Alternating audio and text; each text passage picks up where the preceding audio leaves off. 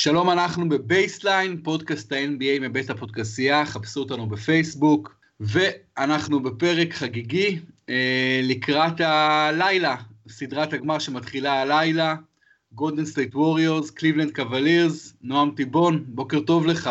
בוקר טוב. יהיה לנו גם לילה טוב, נועם. אנחנו מדברים על כך שאנחנו נמצאים באחת העונות המעניינות ביותר מבחינת הפלייאוף. מאז אלף תשע מאות שבעים ותשע לא היו שתי סדרות שבמקביל עלו למשחק השביעי. היה לנו מתח, היה לנו כדורסל טוב, היה לנו אקשן, היה לנו צעירים, היה לנו ותיקים, היה לנו מנהיגות. אני חושב שעד עכשיו זאת אחת הסדרות שאני הכי נהנה מהן, ואני בטוח שככה זה גם יימשך לגמר בין גולדן סטייט לבין קליבלנד. אני חושב שהתוצאה ידועה מראש, גולדן סטייט הולכת לנצח, אבל החבר'ה יצטרכו להזיע, זה לא ילך בקלות.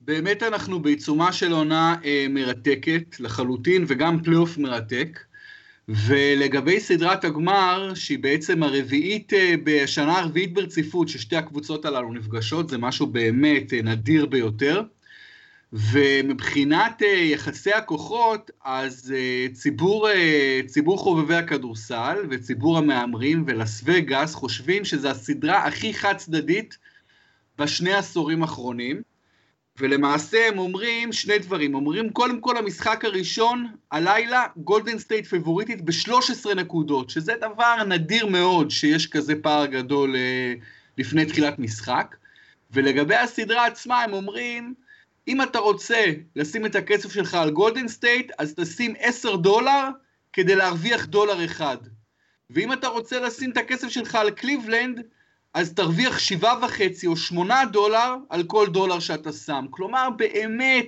גולדן סטייט היא פייבוריטית עצומה מבחינת לס וגאס ומבחינת מה שחושב הציבור. אז קודם כל, האם אתה חושב שזה באמת כל כך חד צדדי כמו שמציגים את זה? ממש לא.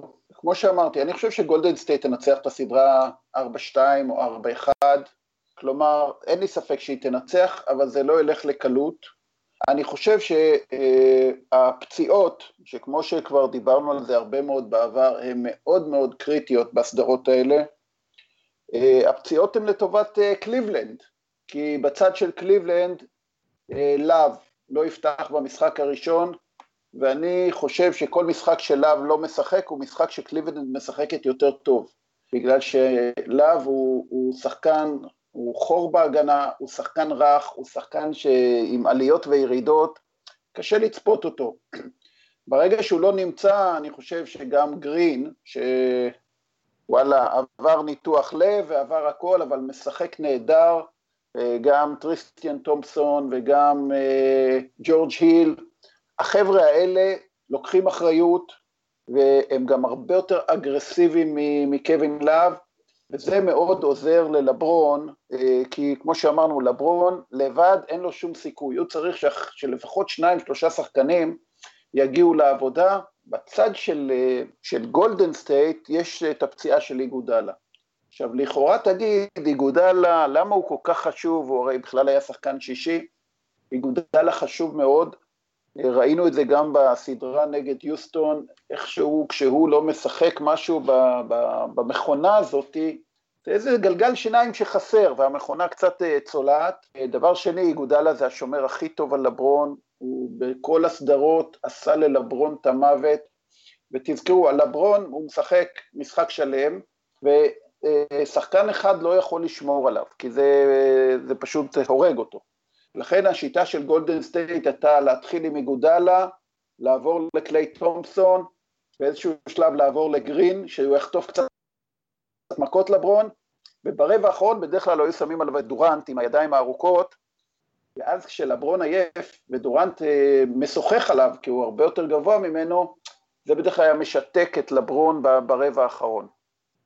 מה שאנחנו נראה הפעם, שיש באמת איזושהי בעיה עם השמירה על uh, לברון, כי אם אתה שם את גרין על לברון, אז יש את uh, טריסטיאן סומפלון מתחת לסל שאפשר לשחק עליו, uh, ולכן אני, אני חושב שהם יתחילו דווקא עם קליי תומפסון על לברון, אבל אם קליי תומפסון מתעייף בהגנה, אז זה בהחלט מקשה עליו בהתקפה, לכן יש כאן איזושהי בעיה בשמירה על לברון, שהפציעה של איגודלה מאוד מאוד משבשת כאן לגולדן סטייט, לא לדאוג, החבר'ה יכולים להסתדר, אבל זה בהחלט, בהחלט הולכת להיות סדרה צמודה, וצריך לזכור, אם המשחק הופך להיות צמוד ברבע האחרון, בדרך כלל ללברון יש יותר כלים לנצח מאשר לגולדן סטייט. גולדן סטייט צריכה להגיע לרבע האחרון עשר שתים עשרה הפרש, ולשמור על היתרון. לעומת זאת לברון, הוא אוהב את המשחקים הצמודים האלה, כי הוא אז מתחיל להיכנס לסל, מדי פעם מכניס איזה שלשה, ובהחלט המשחקים הצמודים אה, אה, יעבדו לטובתו, לכן גולדן סטייט צריכה לרוץ, לרוץ, לרוץ, כי אם גולדן סטייט רצה, אז זה באמת לא כוחות, ואז הם מגיעים לרבע האחרון עם חמש עשרה עשרים הפרש, והמשחק גמור פסיכולוגית. הרבע השלישי הזה של גולדן סטייט, שבדרך כלל שובר פסיכולוגית את כל המתחרות שלהם, ש- שקרי פתאום מתחיל עם השלשות שלו, ותומסון מתחיל עם השלשות שלו, זה, זה השלב שבו רוב הקבוצות נשברות. ראינו את זה גם יפה במשחקים נגד יוסטון. אנדרי איגודלה, שאמור להיעדר במשחק הראשון, במשחק הלילה, הוא, הוא יעדר מהמשחק הזה, ההיעדרות שלו אני חושב באמת מאוד פגעה בגולדן סטייט, בעיקר בסדרה נגד יוסטון, היא הפכה אותה לשומרת פחות טובה קצת, לקבוצה פחות קשוחה, פחות פיזית, ויוסטון ניצלה את זה, זה לא הספיק לה כדי לנצח את הסדרה, אבל יוסטון באמת ניצלה את זה לפרקים, ואיגודלה מביא איתו לא רק קשיחות, הוא מביא איתו הרבה מאוד ניסיון, הוא מביא איתו יכולות, לא רק בהגנה, אלא גם בהתקפה. עוד משהו שהיה מעניין במה שגולדן סטייט עשתה, וסטיב קר החליט לעשות, זה לא לשחק בכלל עם גבוהים כמעט, הוא לא שיחק עם ג'בל מגי, עם פצ'וליה, הגבוהים שלו היו לוני, היו ג'ורדן בל, שתורמים ממש את המינימום של המינימום בהתקפה, והוא שיחק את זה כי הוא אמר נגד קבוצה כמו יוסטון, שהיא קבוצה של סמול בול, וקבוצה של קליות ושל יכולה לשחק מהר, אני חייב לשחק גם כן סמול בול. אז קודם כל מעניין אם נגד קליבלנד הוא ישחק באותה צורה, ולגבי קווין לב מה שאמרת, אז ההיעדרות שלו ממשחק שש ומשחק שבע, באמת גרמה לקליבלנד לשחק יותר טוב, ובעיקר יותר טוב בהגנה, כאשר המחליף הישיר שלו היה ממש מצוין, גם במשחק שש, היו לו ארבע עשרה נקודות לג'ף גרין, ובמשחק שבע, תשע עשרה נקודות, שמונה ריבאונדים, הוא בהחלט התעלה, ואני גם מרגיש שבלי קווין לב, אולי הקבוצה הזאת, קליבלנד יותר קשוחה ושומרת יותר טוב, זה בטוח. השאלה, אם לא יהיה חסר לקליבלנד, הקליעה שיש לקווין לב, גם קצת הריבאונדים, אבל במשחק הראשון, ש- שאומרים שלוש עשרה נקודות הפרש, אז אתה באמת רואה משחק, שהוא ברובו בהפרש דו-ספרתי, ונגמר בהפרש דו-ספרתי, או אתה רואה משחק הרבה יותר צמוד, מין קרב חפירות כזה, או אולי אפילו סיכוי של קליבלנד לנצח במשחק הראשון? לא, אני, אני לא חושב שקליבלנד יכולים לנצח במשחק הראשון, ברור שהם יכולים, אני חושב שזאת תהיה הפתעה עצומה.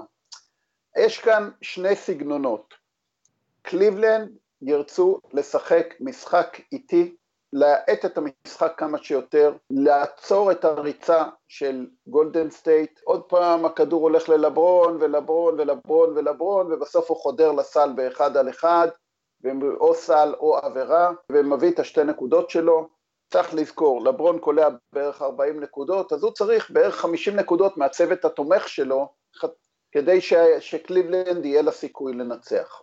לעומת זאת גולדן סטייט היא צריכה לרוץ, הנקודת התורפה של קליבלנד זה העייפות הגדולה, כלומר כשגולדן סטייט רצה, קליבלנד מתעייפת, כשקליבלנד מתעייפת, גם לברון הוא בן אדם, ואז הפערים נפתחים, כשהפערים נפתחים, אז אי אפשר נגד, נגד גולדן סטייט. תראה, אני רוצה להגיד לך משהו על גולדן סטייט, השנה הם פחות טובים משנה שעברה, ולדעתי קשור לפציעה של קרי, זה קשור לפציעה של איגודלה, זה קשור לספסל שהוא באיזשהו מקום לא כל כך בכיוון, כלומר, יושבים שם על הספסל שלושה סנטרים ש- שכמעט לא משחקים, לעומת זאת חסרים להם שחקנים שיחליפו את, את, את, את קרי, את תומסון, שחקנים אפקטיביים, וכאן לא נותר לי אלא באמת, אתה יודע, פטריוט ישראלי, חבל שהם בחרו שדווקא עומרי כספי ילך, כי דווקא להתגוששות הזאת בבוץ, עומרי כספי המציאו אותו בשביל זה, הוא שחקן פיזי, הוא לא אכפת לו להיכנס לסל, לא אכפת לו לחטוף מכות, לעומת זאת כל הקוק וכל החבר'ס האלה, לא ראינו מהם כלום בפלייאוף, הקוק הזה, אתה יודע שאני חם עליו כמו הרבה ישראלים, לא באשמתו כמובן, היה לו הזדמנות לקלוע שלשה גדולה מול יוסטון, פספס, פעמיים, קיצור, לגולדן סטייט יש, יש ספסל חלש, דווקא אני חושב שנגד ה, נגד, אה, קליבלנד, דיוויד ווסט, והוא טוב, הוא מתאבק ברחבה, אז הוא יעשה עבודה טובה, ליבינגסטון טוב, אבל באופן כללי שניהם פחות טובים מאשר שנה שעברה, ובהחלט יכול להיות מאוד שנרצה, שנראה שדווקא פתאום הוא עולה עוד פעם עם ג'ובל מגי, משהו מאוד אהב לעשות בתחילת הפלייאוף, או בסוף שנה שעברה, לטובת אלי אופים, לטובת ריבאונד התקפה, לנטרל את תומפסון, יכול להיות מאוד שנראה פתאום שהוא חוזר לאיזה גבוה אחד, אבל באופן כללי, הספסל של גולדן סטייט לא מי יודע מה. גולדן סטייט צריכה, תראה, הרבה הרבה באים בטענות לדורנט, סדרה עד עכשיו. הוא לפעמים פסיבי, הוא לפעמים אדיש. תראה, דורנט בשקט בשקט שבר בסדרה את שיא הנקודות של המערב בסדרת פלייאוף. יותר משני ילדים, שלאחד קוראים לו אקים אלג'ואן, ולשני קוראים שקיל אוניל. זאת אומרת, הוא, הוא, כמה שהיה נראה לנו שהוא בחלק מהמשחקים לא פגע כל כך טוב, מבחינת נקודות הוא איש של יציבות, הוא בכל משחק קולע יותר מ-עשרים נקודות, הוא לוקח ריבאונדים, והוא שבר שיא של המערב, ולהזכירכם, הגמר האמיתי, לדעתי היה המשחק נגד, נגד יוסטון.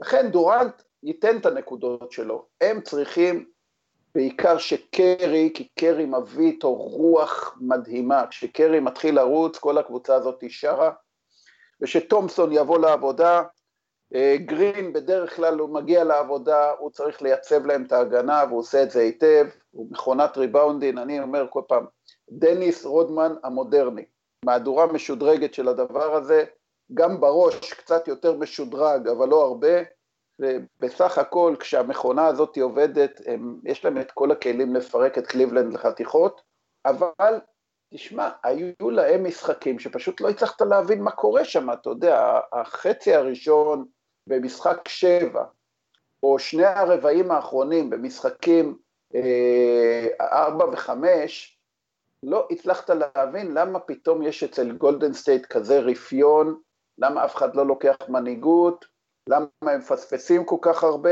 זה בהחלט נקודה למחשבה, ואני חושב שגם סטיב קר חטף את החלסטרה שלו, נראה לי בגמר, בחצי, נתן לכל אחד עם פטיש גדול בראש, והעסק התיישר, ובאמת הרבע השלישי סגר את העניין בצורה טובה. כן, קודם כל נדבר עוד מעט על הרבעים השלישיים, הכל כך מפורסמים, אבל באמת בסדרה נגד יוסטון, נועם לא סתם היא הגיעה לגיים שבע, שזה גם דבר שהפתיע, אני חושב, אנשים רבים, לא סתם גולדן סטייט הייתה בפיגור שלוש שתיים, וכמעט הפסידה את הסדרה הזו, היו, היו פרקים נרחבים של רפיון, סטף קרי רוב המשחקים לא משחק טוב, הוא מתפוצץ תמיד לאיזה כמה דקות, אבל תשים לב, רוב המשחק סטף קרי לא משחק טוב, קליי תומפסון גם כן נטייה להיעלמות, קווין דורנט, גם קווין דורנט באמת כמו שאתה אומר, את הנקודות שלו בסוף נתן, אבל גם כן נעלם לפרקים לפעמים ממושכים, וגם קווין דורנט משנה לגולדן סטייט את הסגנון הקלאסי שלה, כבר אין יותר את הסגנון הקלאסי של כל התנועה הבלתי נגמרת, ותנועת הכדור, ותנועת השחקנים, וחתיכות, ולחתוך כל הזמן. למה זה? כי קווין דורנט הוא שחקן שהוא מקבל את הכדור בפרימטר בחוץ, אז לרוב תשים לב, הוא משאיר את הכדור אצלו, הוא לא משחרר אותו מיד. למה זה? כי קווין דורנט הוא שחקן התקפי מדהים, והמון פעמים הוא יודע לייצר לעצמו את הסל בצורה מאוד מאוד טובה, ולקלוע באחוזים טובים, אז בגלל שהוא כזה שחקן התקפי טוב, הוא גם משנה להם את הסגנון משחק הקבוצתי. אז uh, באמת גולדן uh, סטייט היום היא דבר קצת שונה, ובהגנה היא פחות חזקה, למרות שהיא עדיין קבוצה הגנתית חזקה, ולפרקים היא ממש סגרה את יוסטון, אבל היא גם נהנתה מזה שיוסטון החטיאה המון המון המון המון שלשות, המון זריקות פנויות, וזה יהיה מאוד מעניין, כי עדיין סגנונית גולדן סטייט שונה מאוד מקליבלנד, אבל לא כמו פעם, לא עד כדי כך שונה.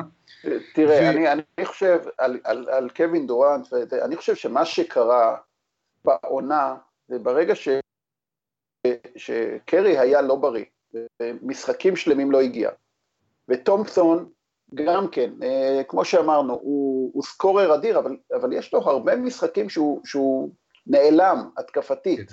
נכון. עכשיו ברגע, תראה, כל הרעיון של גולדן סטייט היה תנועה וקליעה. עכשיו ברגע ששני החבר'ה האלה לא פוגעים, אז, אז האופציה ההתקפית השלישית שלהם זה דורנט. למה? כי גרין זה לא, זה לא באמת שחקן התקפה, והשחקן החמישי זה בדרך כלל שחקן שהוא גם לא שחקן התקפה. ואז, אתה יודע, באמת העונה הזאת היא בהרבה מובנים רשומה על שמו של דורנט, כי הוא זה שהביא אותם למקום ש, שהם נמצאים בו, והוא זה שמנצח להם את המשחקים. ברגע שדורנט, היה איזה, היה איזה דיאלוג בינו ובין אה, סטיב קר, שסטיב קר אמר לו, תסמוך על החברים שלך, כן? מה שקורה, אתה יודע, דורנט באיזשהו שלב מרגיש שהם מתחילים להפסיד, אז הוא לוקח את המשחק על עצמו.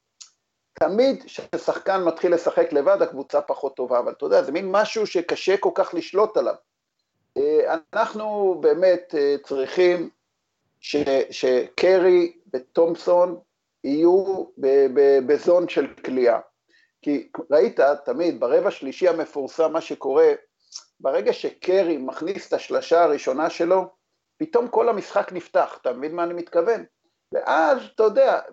ואז באמת הם חוזרים לסגנון הישן והטוב, ודרך אגב, מה שיפה, שדורנט ברגעים האלה די זז הצידה, נותן לחבר'ה אה, לשחק, דופק את השלשות שלו, אה, אבל באמת, תראה, בגדול אפשר להגיד שקרי העונה, הוא, הוא בשתי דרגות מאשר קרי בשנים האחרונות, בעיקר בגלל הפציעה, הפציעה, התנועה, ה...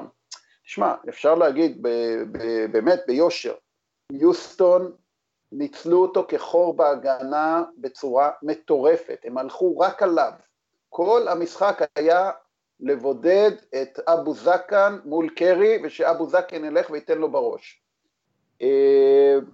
תשמע, צריך כאן היה באמת ביצים גדולות של סטיב קר, לא להתייאש, להשאיר את קרי במשחק, אני חושב שבסוף כמובן קרי יחזיר בריבית דריבית, הוא יתעורר ברגעים הנכונים, הוא הביא המון תנופה, וברגע שהוא מתחיל לרוץ, אין שום קבוצה ב-אן בי איי שמתקרבת לנעליים שלהם. כשאני מסתכל פה על הסטטיסטיקות, נועם, אז אתה רואה דורנט, קרי וטומפסון בפלייאוף, דורנט עשרים ותשע למשחק, קרי עשרים וארבע נקודה שמונה, קליי עשרים נקודה חמש, אחוזים מהשדה ממש כמעט זהים, ארבעים ושבע נקודה תשע דורנט, ארבעים ושבע נקודה שתיים קרי, ארבעים ושש נקודה שתיים קליי, אבל שים לב לאחוזים מהשלשות, דורנט רק שלושים ושתיים נקודה שמונה, קרי שלושים ושמונה נקודה חמש, וקליי תומפסון ארבעים ושתיים נקודה שש, אז אני טוען שהשלשה של קליי תומפסון, שהוא קולע שלשות בפורמה נהדרת, מאוד מאוד חשובה לגולדן סטייט, מאוד חשובה, הרבה פעמים השלשות של קליי תומפסון, החזירו את גולדן סטייט למשחק נגד יוסטון, השאירו אותם במשחק, מאוד מסוכן מבחינת קליבלנד, לנסות בכל מחיר להוריד את האחוזים האלה, ולהוריד את השלשות של קליי תומפסון, זה מאוד מאוד חשוב. עכשיו בואו נדבר קצת על הרבע השלישי, שמה, אנחנו לא יודעים מה בדיוק סטיב קר אומר להם בהפסקה, אבל אין ספק שזה אפקטיבי, הוא מאיר אותם, הוא משפר אותם, הוא מכוונן אותם, מפקס אותם, ובאמת קליבלנד לא תוכל להתחרות אם היא תספוג רבעים שלישיים, כאלה תבוסות ברבע השלישי, כמו שיוסטון ספגה, זה פשוט לא יוכל לקרות. בואו נדבר קצת על, על קליבלנד, תשמע, אני חושב שקודם כל המאמן טיירון לו, עושה עבודה נהדרת בפלייאוף הזה, אני חושב שהשחקנים שלו משחקים כדורסל חכם, כדורסל מאוד מאוד מאוד uh, מאומץ, כולם נותנים את התחת עד הסוף, הם ביחד, הם לא ממורמרים על שום דבר, עכשיו ברור, כל אחד מהשחקנים שם הוא מוגבל, לכל אחד יש, אתה יודע, ג'י אר סמית, אתה לא יודע מה תקבל ממנו, ג'ורג' היל, אתה לא יודע מה תקבל ממנו, קווין לב אפילו, אתה לא יודע, אתה, אתה יודע רק מה תקבל מטריסטן תומפסון, כמעט תמיד, ואתה יודע מה תקבל מלברון ג'יימס, אבל הרבה מאוד מחמאות למאמן הזה, טיירון לו, ואיכשהו, איכשהו באמת משחק עם הקבוצה שלו בפלייאוף הזה. עכשיו, הפלייאוף של לברון ג'יימס הוא גם חסר תקדים, הוא ב, ב, בממוצעים שלו, זה הכי טוב אי פעם של לברון, שלושים וארבע נקודות, תשע נקודה שתיים ריבאונדים, שמונה נקודה שמונה אסיסטים, בכל העמודות האלה באמת לברון נותן פלייאוף אדיר. איך אתה רואה את לברון משחק בסדרת הגמר, נועם? אני חושב שלברון ימשיך לשחק ארבעים ושמונה דקות, כי אני חושב שהוא... לברון עכשיו משחק למורשת שלו, אני חושב שגם הוא עמוק בתוך ליבו, יודע שהסיכויים שלו לנצח לא גבוהים. אבל אתה יודע, הוא כותב פרק במורשת של לברון, הוא מבין כנראה שאת מייקל הוא לא יעבור, למרות שזה הוויכוח שכולם אוהבים להתווכח, אבל מצד שני הוא מבין שהוא מתקבע בתור מספר שתיים בהיסטוריה, ובתור הכדורסלן הטוב בתקופתו. ולגמרי אני מקבל את ההגדרות האלה, שהוא הכדור, הוא הכדורסלן הכי טוב שאנחנו רואים בתקופה שלנו היום. אני חושב שלברון לא רואה אף אחד ממטר, יש לי ויכוח רציני איתך, מי מנהל שם את המשחק, אם זה טיירון לו או לברון, אבל אתה יודע, אני כן רוצה לפרגן לטיירון לו, כי אני חושב ש, שהוא עובד בתנאים בלתי אפשריים. באמת חבורת הנגרים הזאת שנמצאת סביב לברון, צריך לזכור, זה, זה קבוצה שבנו אותה באמצע העונה, במין טרייד, שקיצור, זה לא, זה, זה לא ככה בונים קבוצה, וגם קליבלנד יודעים את זה. אני חושב שטיירון מוציא מהם את המקסימום, וכמו שאמרתי, אני חושב שהפציעה של קווין לב, זה דבר טוב שקרה להם. כי זה פתח להם את המשחק, זה הפך אותו להרבה יותר קשוח.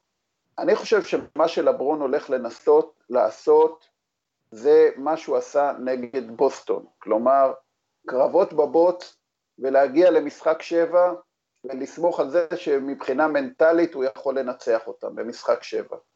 מה שגולדן סטייט צריכה לעשות זה לרוץ, כי לברון, כשהוא עייף, הוא עושה שטויות, היא צריכה לשבור את המנטליות שלו, על ידי זה שעושים לו גגות, על ידי זה שלא נותנים לו סלים קלים, על ידי זה שגורמים לו לרוץ, להתעייף. ברגע שלברון יושב בצד, הוא יצטרך לצאת לכמה דקות, או אותו רבע שלישי, תראה, אחד הדברים החשובים, ראינו את זה גם יפה נגד יוסטון, השחקנים מתעייפים מאוד מאוד מאוד. עכשיו פתאום שברבע השלישי זה כמו, כמו עצן או שחיין, ששוחה, אתה יודע, חצי משחק הוא שוחה לאט לאט, ופתאום פותח בפיניש מטורף, זה שובר פסיכולוגית את האנשים. ראינו, תשמע, שאתה מנסה להבין למה יוסטון מפספסים עשרים ושלוש שלשות, הקבוצה שקלעה הכי הרבה שלשות בליגה.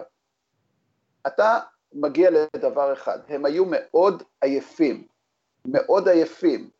עכשיו, למה הם מאוד עייפים? א', כי משחקים יום אחרי יום, ב', כי יש רוטציה קצרה, ג', כי כשאתה משחק נגד גולדן סטייט, אתה צריך כל הזמן לרוץ, אתה לא יכול, גולדן סטייט חוטפים סל, תוך שנייה כדור ישר במגרש, והם רצים להתקפה, אתה מבין? אתה חייב לרדת מהר להגנה, אין, אין כאן זמן, אתה עושה טעות, אתה ישר חוטף מתפרצת, גולדן סטייט מענישה אותך, ולכן אתה רץ הרבה יותר, שאתה משחק מולה מאשר נגד קבוצות אחרות.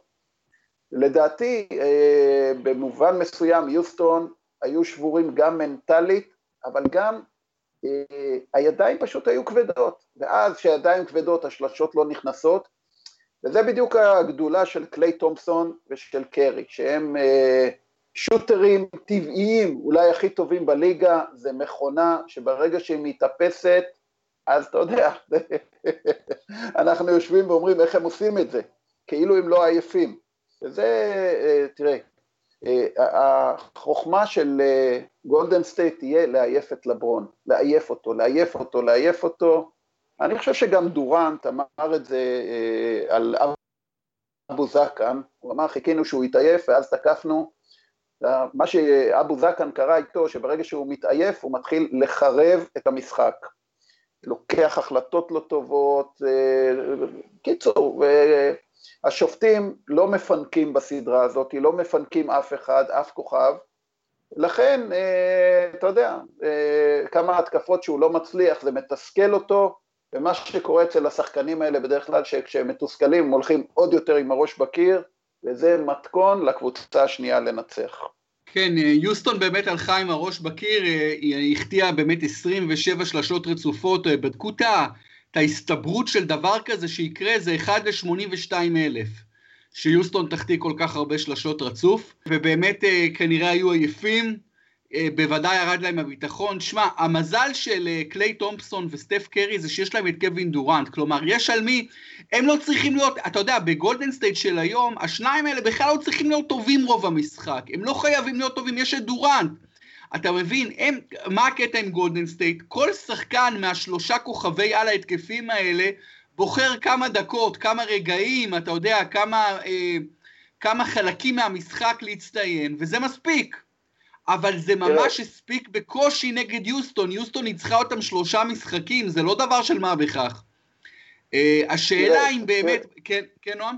תראה, אבל ראינו את הגמר האמיתי, יוסטון הייתה הקבוצה הכי טובה בליגה, הם לא שיחקו נגד איזו קבוצה שגמרה רביעי או חמישי, הם שיחקו נגד הקבוצה הכי טובה בליגה, עם המאזן הכי טוב בליגה, עם יתרון ביתיות, זה היה ברור שזאת הסדרה שהולכת להיות להם יותר קשה לדעתי מאשר הקרב עכשיו נגד קליבלנד.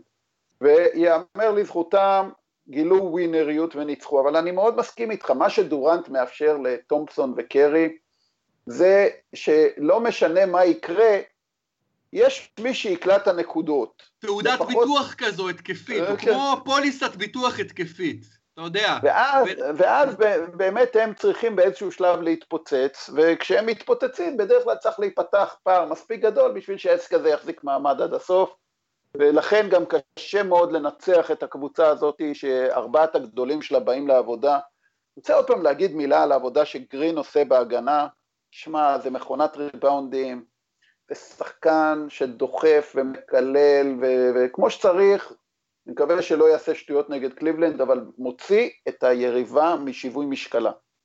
הוא מרגיז, הוא מעצבן, הוא מעצבן אפילו את ברקלי, אבל שמע, האיש הזה זה חומה בצורה בהגנה, ולכן זה כאילו, המשחק של, של, של גולדן סטייט מתבסס הרבה על זה שגרין עושה להם את ההגנה, דורנט עושה להם את ההתקפה, והספלש בראזרס באיזשהו שלב צריכים להחליט שהם נכנסים למשחק, מתפוצצים, ונגד הדבר הזה פשוט, לפחות כיום אין מישהו שיכול להתמודד. אם שואלים את סטיב קר עכשיו, איזה שחקן אתה לא מוכן, השחקן שהכי חשוב לך לא לאבד אותו לסדרת הגמר? קווין דורנט, סטף קרי, קליי תומפסון או דריימונד גרין? תגיד, אתה חושב שיש סיכוי ש... שהמאמן הזה אומר דריימונד גרין לפני כל אחד אחר? ראשית, אני חושב שהמאמן הזה אומר, אני צריך את ארבעתם משחקים ב- ב- ב- בכושר טוב. כן, טוב אבל טוב. אם הוא חייב, חייב, חייב לבחור שם אחד שיש לו, שעליו, שהוא לא, ש, שהוא יהיה איתו בסדרה, כי אם לא, אותו שחקן לא יהיה איתו בסדרה, אז מי, מי האיש הזה? תראה, אני חושב ש, שבסוף הוא יגיד קווין דורנט, כי אני חושב שבסוף אין מה לעשות, הוא, כמו שאמרת, הוא התעודת ביטוח שלהם.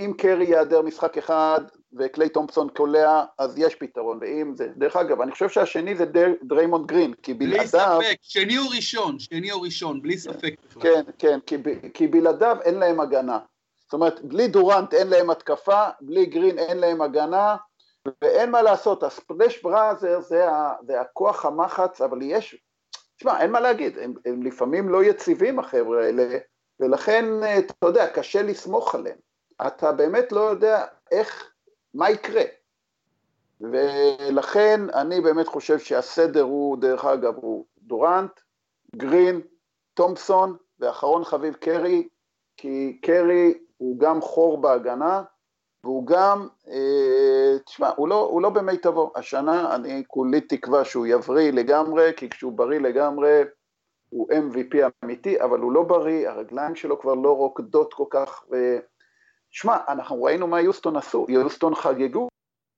עליו, חגגו עליו, אני רוצה, אתה יודע, אני לא יודע אם יש את הסטטיסטיקות האלה, כמה סלים הלכו על הראש של קרי, תשמע, אתה תראה כמות אדירה של סלים שנכנסו בגלל הבידודים האלה, אתה ראית את זה, ממש הוא, השיטת משחק אמרה, תפנה את תומפסון, את, סליחה, את אבו זקן מול קרי, ואז אחד על אחד וזה סל כמעט בטוח. כן, אני מסכים עם הדירוג שלך גם כן, אני חושב שיפה אמרת, שאפילו קליי אולי יותר חשוב מסטף קרי, בעיקר בגלל ההגנה, קלו עליו המון סלים, הוא באמת מינוס הגנתי. לגבי דריימונד, אני לא בטוח בדורנט, דריימונד, שמה, דריימונד גרין יכול להיות שהוא מספר אחד בגלל שהוא לא רק ההגנה של הקבוצה, השחקן ההגנתי הכי חשוב וריבאונדר מאוד חשוב, הוא גם שחקן, עזוב, עזוב את זה שהוא גם עושר טוב, השחקן הזה הוא חשוב כי הוא הרוח של הקבוצה הזו, הוא, ה, הוא, העצבי, הוא מרכז העצבים של הקבוצה, הוא, הוא הילד הרע של הקבוצה, הוא הבן זונה, אתה מבין? הוא כאילו, אם הם לא משחקים טוב, דריימונד גרין הוא זה שמושך אותם בצוואר למעלה ואומר להם זה לא מקובל, הוא המנהיג של הקבוצה, הוא, ממש, הוא פשוט המנהיג של הקבוצה הזו לכל דבר ועניין, למרות שהוא השחקן הרביעי הכי מוכשר התקפית, בהפרש, בהפרש מאוד גדול, פחות מוכשר מאחרים התקפית, אבל ההנהגה שלו כל כך חשובה, וזה שזה קבוצה של ילדים יפים כאלה, והוא הזה הוא האנטיתזה שלהם, אז הוא הופך אותו אפילו לעוד יותר חשוב בקטע הזה, וגולדן סטייט... אני, אני מאוד מסכים, אבל הם יודעים דבר אחד, בלי דורנט הם לא יכולים לנצח, קשה להם לנצח, קשה להם לנצח, הם צריכים את ה... תקשיב, זה בנקר שלושים נקודות למשחק. שלושים נקודות האלה, ברור, זה בנקר, נכון? זה בנקר, וזה לא הולך בעליות וירידות, זה בא מרבע ראשון עד רבע אחרון, תאמין, זה, עזוב, תשמע, אנחנו על דורנט מדברים... לכן אומרים עליו כבר, לכן אומרים עליו שהוא השחקן השני הכי טוב בעולם, אני לא בטוח שזה נכון, אבל הוא בוודאי מתמודד בכיר לתואר הזה. אני, אני אגיד לך מה אני אומר כל הזמן, אני אומר שלו אני עכשיו אה, מנג'ר בארצות הברית, אומרים לי תבנה את קבוצת החלומות, מי השחקן הראשון שאתה לוקח, אוקיי? מי השחקן הראשון שאני לוקח? קווין דורנט. לפני ו... לברון. יש מה, לברון זה משחית קבוצות, זה הורס קבוצות, זה בן אדם, עזוב. לפני לברון אני לוקח את קווין דורנט, כי סביבו אפשר לבנות קבוצה. לברון, שמע, אתה לוקח משהו, אבל אתה יודע, לך תדע איך זה יעבוד, איך, א', מה הוא יעשה למאמן, ב', איך הוא, עזוב, אמרתי לך, דיברנו הרבה על לברון, לברון משאיר אחריו אדמה חרוכה, הוא ענק, הוא גדול, ומה זאת קיי די, שמע, יש לו, יש לו את הבעיות שלו, אולי הוא לא המנהיג הכי גדול, אבל שמע, הוא שחקן קבוצתי, הוא שחקן יציב, הוא שחקן, זה, הוא שיפר את ההגנה שלו, תראה, בשקט בשקט, כולם דיברו על השיאים של לברון, שבר שיא במערב, שהוא הרבה יותר קשה נגד קבוצות, היה להם פלייאוף קשה נגד קבוצות קשות, בסוף, הבן אדם בא לעבודה כל משחק, והוא שחקן קבוצתי, וכדורסל משחקים קבוצה, לא, לא בודדים, ולכן אותו הייתי לוקח ראשון, דרך אגב, השני שהייתי לוקח אותו זה, זה אחת גבה, דייביס. עם שני אלה הייתי מתחיל, ואחרי זה עובר לכל היתר. אני מהרדן לא מחזיק, הוא מחרב משחקים, ואני, אתה יודע, הוא הרדן יותר מדי מזכיר לי את החבר שלו, וסטברוק, הסטטיסטיקה האישית יותר חשובה מהניצחון. אתה יודע, שחקנים כאלה, אני לא אוהב אותם. בסדר, זו שאלה מעניינת באמת, איזה שחקן, אם אתה ג'נרל מנג'ר, ואתה יכול לבחור מכל שחקני הליגה, שחקן אחד, להתחיל קבוצה. בורוביץ', מי אתה היית בוחר? קדימה, בוס. אני הייתי בוחר את לברון ג'יימס, ומספר שתיים את אנטוני דייביס, לא את דורנט, אלא את אנטוני דייביס. אולי, ומספר שלוש, הייתי... גם לא בטוח שהייתי לוקח את דורנט, אולי הייתי לוקח את אה, יאניס אנטטוקונמפו, ורק אחרי זה את אה, דורנט. אה, אני לא חושב, אני אגיד לך למה, אני אגיד לך למה. בגלל זה הקבוצות שלך מפסידות כל הזמן. יכול להיות, אבל אני אגיד לך למה, אני אגיד לך מה אני לא אוהב בדורנט. אני לא אוהב בדורנט שהוא לא מנהיג בכלל, אני לא אוהב בדורנט שהוא לא ווינר גדול, גם היום בגולדן סטייט הוא לא ווינר גדול, והוא בטח לא היה ווינר גדול באוקלאומה סיטי, הוא שחקן בעיניי, שחקן אדיר, אבל חלש אופי קצת, ולכן אני שם אותו מקום רביעי בליגה, מבחינת שחקן שהייתי פותח איתו אה, קבוצה. לגבי אה, קליבלנד, בפלייאוף הזה, נועם, תראה, אין אף שחקן, למעט קווין לב הפצוע, אני כנראה לא ישחק משחק ראשון עם הזעזוע מוח, אבל הוא יחזור, אף שחקן לא קולע דו ספרתי בפלייאוף, הכי הרבה זה קייל קובר תשע נקודה שמונה, ג'ורג' היל תשע נקודה שבע, ג'י אר סמית שמונה נקודה חמש, גרין שמונה נקודה שלוש, לברון שלושים וארבע. אז הקבוצה הזו מעולם לא הייתה כל כך קבוצה של איש אחד, כמו שהיא השנה עם לברון ג'יימס בין ה... תראה, תראה, תראה, אם הם היו במערב, הם לא היו עולים. אני אומר לך בוודאות, זה שהם משחקים במזרח, שהוא הרבה יותר קל, אם הם היו במערב, הם לא עולים. תראה, מבין כל השחקנים האלה, אני מת חולה על קייל קורבר, איזה שחקן, איזה ג'נטלמן. לאחרונה הוא פחות טוב, לאחרונה, לצערי הוא פחות טוב לאחרונה. כן, כן, בין, תשמע, איש כבר בן שלושים ושבע, עבר טרגדיה אישית, אח שלו נהרג, תשמע, האיש נותן מאה אחוז, מתאמץ, מזיע, אני אוהב אותו מאוד, זה שחקן, מאוד מאוד שאני מעריך אותו, גם ברמה אישית, גם, תשמע, יש לו קליעה יפהפייה, שהוא בא בריצה הזאת ו... אתה יודע, מקבל את הכדור בתנופה, ועולה לסל ומכניס את השלשות, ואיך הוא נלחם בהגנה, תשמע, זה שחקן שאני מצדיע לו, כל השאר אני באמת, זה חבורה, זה... ועוד פעם, ג'יי אר אצלי גמר, מאז העבירה הלא ספורטיבית על אל הרפורד, שהייתה מסוגלת לגמור לשחקן הזה את העונה, אני לא אוהב את השחקן הזה, תשמע, לברון לבד, אבל ככה הוא רצה, ככה הוא משחק כל החיים שלו, ולכן הוא גם יפסיד את הסדרה הזאת, אבל אנחנו נהנה מאוד. אז יאללה, קיבלנו שני לילות שישנו כמו שצריך, חוזרים לשגרה, צפויה לנו לדעתי סדרה מרתקת, הרבה יותר מותחת וצמודה ממה שאומרים, ובסוף גולדן סטייט ינצחו, לא תדעתי. בסדר, באמת לסיכום, קודם כל הדבר הכי חשוב בסדרה, זה ההגנה של קליבלנד, משחק ההגנה של קליבלנד. הדבר השני הכי חשוב, זה איך ישמרו על לברון ג'יימס גולדן סטייט, ורק אחרי זה, אנחנו נכנסים לשאלות ההתקפה, ובמשחק ההתקפה, מבחינת גולדן סטייט הדברים ברורים מה חשוב, ברור שחשוב יכולת הקליעה של השלישייה הגדולה, דורנט, קליי וסטף, זה ברור מאליו, מבחינת קליבלנד, קודם כל חשוב שלברון ייתן ממוצע בסדרה הזו של לפחות שלושים וחמש נקודות, מאוד מאוד חשוב, קריטי, ודבר שני, חשוב שהשחקנים האחרים יתרמו בהתקפה, חשוב שהקליעות של קייל קורבר ייכנסו, חשוב שהקליעות של ג'ר סמית ייכנסו, חשוב שהקליעות של ג'ף גרין ייכנסו, הדברים האלה מאוד מאוד חשובים, ג'ורג' היל זה שחקן שאני אוהב אותו, הוא שחקן רחוק נכון, מלהיות כוכב, נכון, אני אוהב אותו, שחקן, הוא שחקן חכם, נדר. הוא כן, הוא חכם, הוא אחראי, הוא ותיק, הוא נותן יופי של פלייאוף, מכל הטרייד הגדול הזה במהלך חצי העונה, כל האחרים כמעט לא רלוונטיים, אבל לא, הוא שחקן כן. חמישייה, כן, גם לארי ננס תורם קצת מהספסל, וקלרקסון מעט מאוד, צריך יותר. עוד שחקן שהוא קריטי לסדרה הזו, נועם, קריטי, קריטי, לא דיברנו עליו בכלל, ותראה את הממוצעים שלו בפלייאוף מאוד קטנים, שש נקודה אחת נקודות ו-שש נקודה אחת ריבאונד, אבל המספרים האלה לא מתחילים לספר את הסיפור של טריסטן תומפסון. טריסטן תומפסון שחקן קריטי לקליבלנד, אולי השחקן השני הכי חשוב והשני הכי איכותי בקבוצה הזו, אני לא מגזים.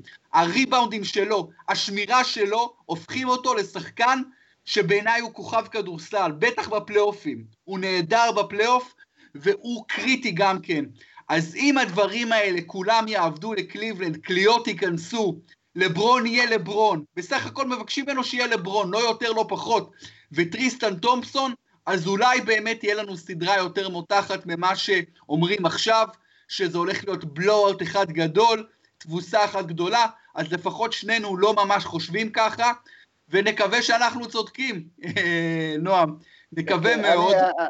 אני, אני אומר לך, זה לא יהיה ארבע אפס, זה יהיה ארבע אחת, ארבע שתיים, יהיה מתח, המשחקים יהיו צמודים, הולך להיות אחלה, עוד פעם, לברון בעונה היסטורית, שכל משחק פשוט תענוג לראות אותו, גולדן סטייט, גם כן, אני חושב שהשלישייה התחממה ותבוא לעבוד, יש לה את הקטעים שלה, אני מקווה שסטיב קר מוצא לזה פתרון, ואנחנו הולכים ליהנות מכדורסל ברמה הגבוהה ביותר, גם יריבות קשה, עתיקת יומין. אני חושב שזה פעם אחרונה ששתי הקבוצות האלה נפגשות בגמר, השנה זה כבר היה קרוב, אני חושב ששנה הבאה במזרח, המזרח ייראה אחרת, היו היום בבוקר דיבורים על זה שלברון אולי יעבור ליוסטון, אללהו אכבר, אז הולך להיות לנו מעניין מאוד, יאללה, שנהנה, תקומו בבוקר, אל תחסכו, כי אתם רואים היסטוריה, שיהיה לכולנו יום טוב. יום טוב, ואנחנו נמשיך להיות עם הסדרה הזו כמובן, עם פודקאסטים שלנו פה בבייסליין. נועם, תודה רבה לך, תודה לכם שהייתם איתנו בבייסליין, בבית הפודקאסייה, תמשיכו להיות איתנו, חפשו אותנו בפייסבוק, באפליקציות, וחפשו את כל יתר הפודקאסטים של הפודקאסייה, תודה רבה ולהתראות.